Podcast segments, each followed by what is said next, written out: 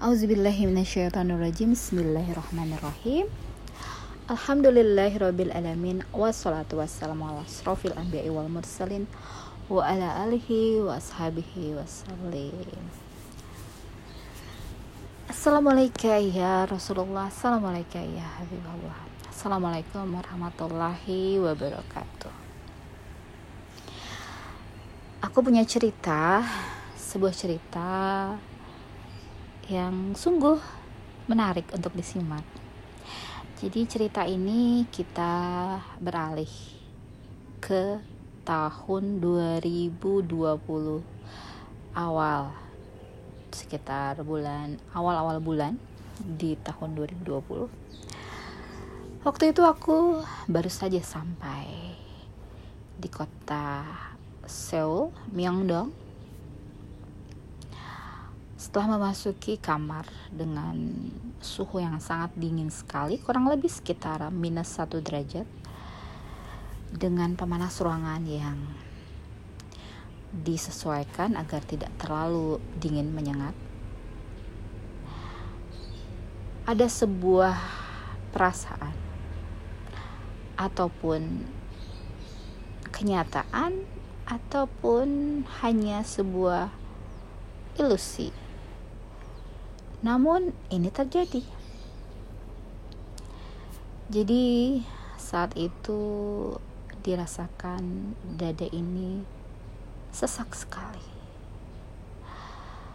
Tapi sebenarnya tidak, tidak dalam keadaan sesak. Jadi ada sesuatu hal yang membuat kita tidak nyaman akan sebuah tempat yang baru, yang baru kita datangi, yang baru kita kenali, yang baru kita singgahi itu membuat dada kita itu berasa sesak berasa sempit. Ya. Jadi ada perasaan uh, seperti tidak dapat bernafas. Tapi itu hanya halusinasi tidak realistis. Karena ada ketidaknyamanan pada situasi dan kondisi yang membuat uh, apa tubuh ini merespon dengan seperti kekurangan, seperti tidak dapat bernafas. Padahal tidak. Itu adalah situasi kondisi di mana biasanya dipengaruhi oleh satu banget yang paling mempengaruhi adalah pikiran. Jadi ada yang membuat seseorang itu merasakan ketidaknyamanan yang dipikirkan ya Akhirnya direspon oleh tubuh seperti tidak bisa bernafas, padahal bisa. Semuanya bisa. Namun itulah, aku pun baru saja merasakan hal itu. Itu dari sedemikian pengalaman hidup aku baru kali itu aku merasakan seperti hilang nafas padahal enggak enggak ada jadi pada saat aku normal ya normal menghirup nafas bisa gitu. Tapi ada suatu hal yang muncul yang membuat kita itu seperti tidak dapat bernafas padahal bisa.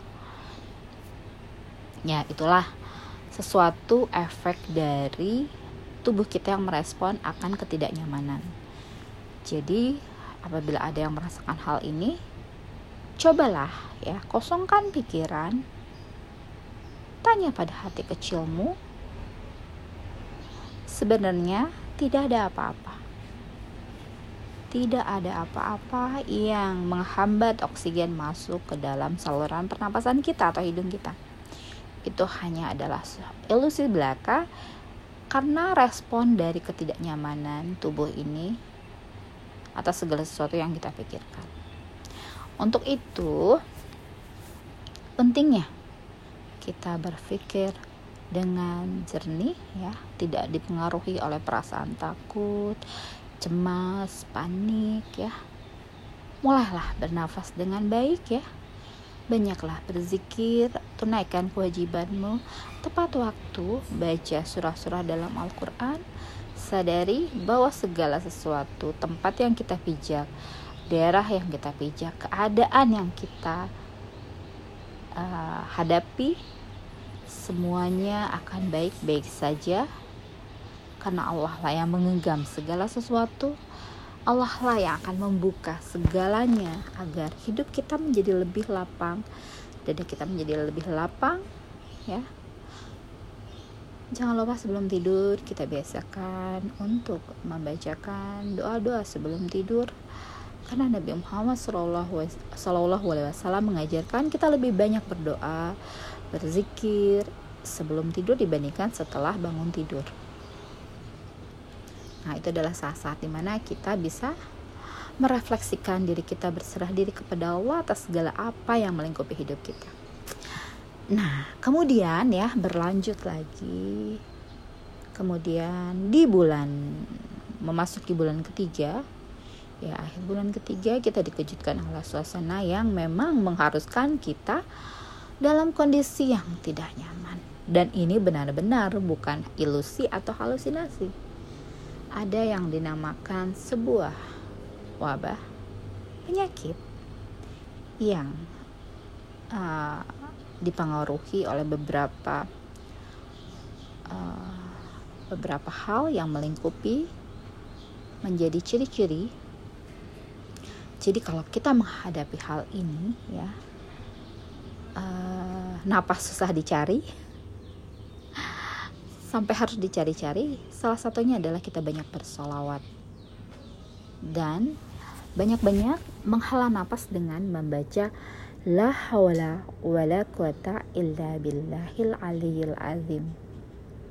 Itu adalah obat hati yang paling manjur, yang paling sakti karena dapat membuat melapangkan hati ini apabila terjadi hal-hal yang tidak nyaman dan memang realistis kita hadapi. Perbanyak baca la haula wala quwata illa billahil aliyil azim. Dan iringi dengan bersolat ya. Untuk menghalau segala goda-godaan bisikan-bisikan syaitan kita iringi dengan sholawat kepada Nabi Muhammad Sallallahu Alaihi Wasallam. Ya dua itu saja yang kita pakai. Untuk menghalau segala godaan syaitan yang terkutuk kita perbanyak sholawat dan untuk melapangkan hati kita membuat nafas kita dibuka selebar-lebarnya agar nafas tidak perlu dicari-cari ya bacalah la haula wala quwata illa billahil aliyil azim. Itu aja terus ya sambil masak ya. Sambil uh, apa pun melakukan aktivitas banyakin la haula wala quwata illa billahil aliyil azim. Dan iringi dengan sholawat. Karena apabila ada hal-hal yang membisiki kita kita halau dengan sholawat ya. Allahumma sholli ala Sayyidina wa maulana Muhammadin sallallahu alaihi wasallam Allahumma sholli ala Sayyidina Muhammad wa ala alihi washabihi wasallim itu saja cukup ya. Dua itu untuk menghalau segala penyakit hati penyakit diri pikiran tidak tenang berasa terasa sesak di dada ya. Itu saja cukup. Mungkin itu saja tips hari ini ya. Selamat melaksanakan aktivitas pagi ini. Semoga segala apa yang kita kerjakan diberkahi oleh Allah Subhanahu wa taala. Sebelumnya kita ucapkan alhamdulillah subhana rabbika rabbil izzati amma yasifun wa salamun ala mursalin walhamdulillahi rabbil alamin. Assalamualaikum warahmatullahi wabarakatuh.